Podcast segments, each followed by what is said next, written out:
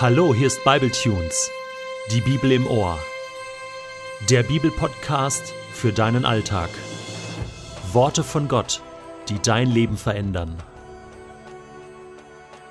Der heutige BibleTune steht in Josua 2, die Verse 1 bis 14 und wird gelesen aus der Hoffnung für alle.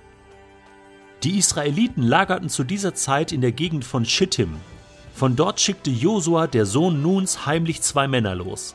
Sie sollten das vor ihnen liegende Land auskundschaften, besonders die Stadt Jericho. Die beiden machten sich auf den Weg und erreichten gegen Abend die Stadt. Auf der Suche nach einer Bleibe für die Nacht kamen sie in das Haus einer Prostituierten namens Rahab. Kurz darauf erhielt der König von Jericho die Nachricht: Heute Abend sind israelitische Männer eingetroffen, die unser Land erkunden sollen. Sie halten sich bei Rahab auf. Der König schickte sofort Soldaten zu Rahab. Sie befahlen ihr: Bring die Männer heraus, sie wollen unser Land auskundschaften.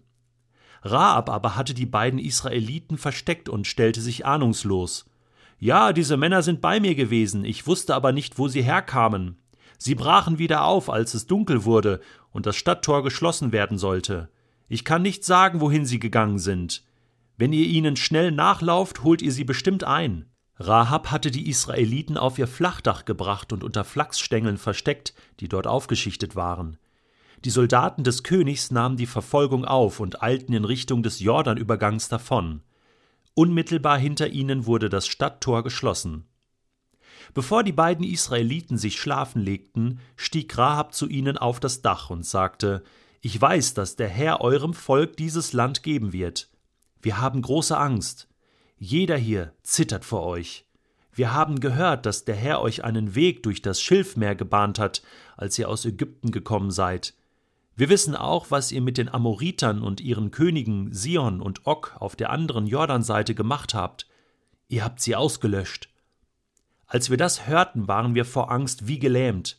Jeder von uns hat den Mut verloren. Der Herr, euer Gott, ist der wahre Gott oben im Himmel und hier unten auf der Erde.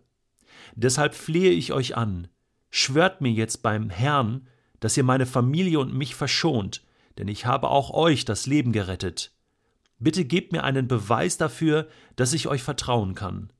Lasst meine Eltern und Geschwister und alle ihre Angehörigen am Leben, rettet uns vor dem Tod. Die Männer antworteten ihr: Wenn ihr uns nicht verratet, stehen wir mit unserem Leben dafür ein, dass euch nichts getan wird. Wenn der Herr uns dieses Land gibt, werden wir unser Versprechen einlösen und euch verschonen. Also zuerst habe ich gedacht: Hoppla, wenn das mal nicht schief geht. Josua schickt zwei junge Männer in die Stadt Jericho, um herauszufinden, okay, wie können wir die Stadt einnehmen, wo sind die Löcher, wie viele Soldaten haben die und so weiter und so fort. Und ich meine, diese beiden jungen Männer verhalten sich zumindest am Anfang wie Deppen, oder? Ich meine, wie doof sind die eigentlich? Ich meine, das steht hier: auf der Suche nach einer Bleibe für die Nacht. Ne, dachten sich, okay, übernachten wir irgendwo im Hotel, ne, checken wir irgendwo ein. Ne, kamen sie in das Haus einer Prostituierten namens Rahab. Ja, da frage ich mich natürlich, wie sind denn die da hingeraten? Ja, hat die rote Lampe draußen gebrannt, ne, haben sie angeklopft, so: Hallo, jemand zu Hause? Ne, ist hier noch ein Bettchen frei? Also ich will da nicht zu viel reininterpretieren. Aber ich meine, die haben für so ein Aufsehen gesorgt in der Stadt, denn kurz darauf erhielt der König von Jericho die Nachricht: Heute Abend sind zwei israelitische Männer eingetroffen, die das Land erkunden sollen. Sie halten sich bei Rahab auf. Also ich meine, das hat jeder mitgekriegt. Warum? Weil Rahab eine stadtbekannte Prostituierte war. Eine Hure, die gegen Geld Liebe verkauft hat, sozusagen. Und die Männer standen Schlange. Und dann kommen diese beiden Israeliten und drängeln sich einfach vor. Ja, das geht doch nicht. Ne? Und das hat man dann sofort dem König gemeldet. Der schickt seine Soldaten vorbei und sagt: Hey, gib die beiden Männer heraus. Welche beiden? Ne? Von den vielen, die gerade da sind. Plötzlich wendet sich das Blatt. Und es wird deutlich, dass Rahab gar nichts von diesen beiden Männern will. Und dass diese beiden Männer auch nichts von Rahab wollen. Vielleicht haben diese beiden israelitischen Kundschafter auch überlegt und gedacht: Komm, wir quartieren uns hier bei der Rahab ein, da wird man uns am wenigsten vermuten. Sozusagen in der Höhle des Löwen. Ja, da kommen die gar nicht drauf. Na gut, das ist auf alle Fälle schief gegangen. Man hat die beiden entdeckt.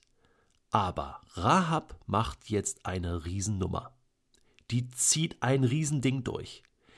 Und zwar lügt sie wie gedruckt und schwindelt diese Soldaten an, deckt die beiden Kundschafter, sagt, ja, welche Männer, ja, die waren hier, die sind schon lange wieder los über alle Berge, ne? Und versteckt sozusagen diese beiden israelitischen Soldaten bei sich. Warum macht sie das? Sie erklärt das später und sagt, hey, wir haben hier alle total Angst. Ihr seid Gottes Volk, wir wissen das und wir zittern hier und wir wissen auch, Gott wird euch dieses Land geben. Und sie schaltet ganz schnell. Und aus ihrer Angst wird Glaube.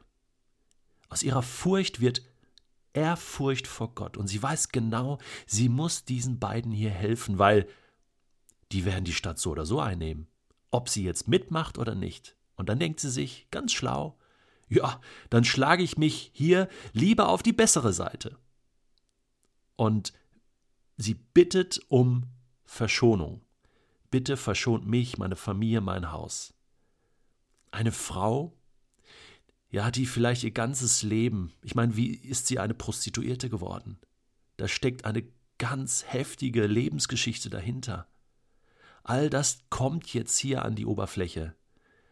Und Rahab entschließt sich, nochmal neu anzufangen, ihr Leben hier abzuschließen, zu sagen, ich will überleben, aber ich will diesen wahren Gott, den Gott Israels, kennenlernen.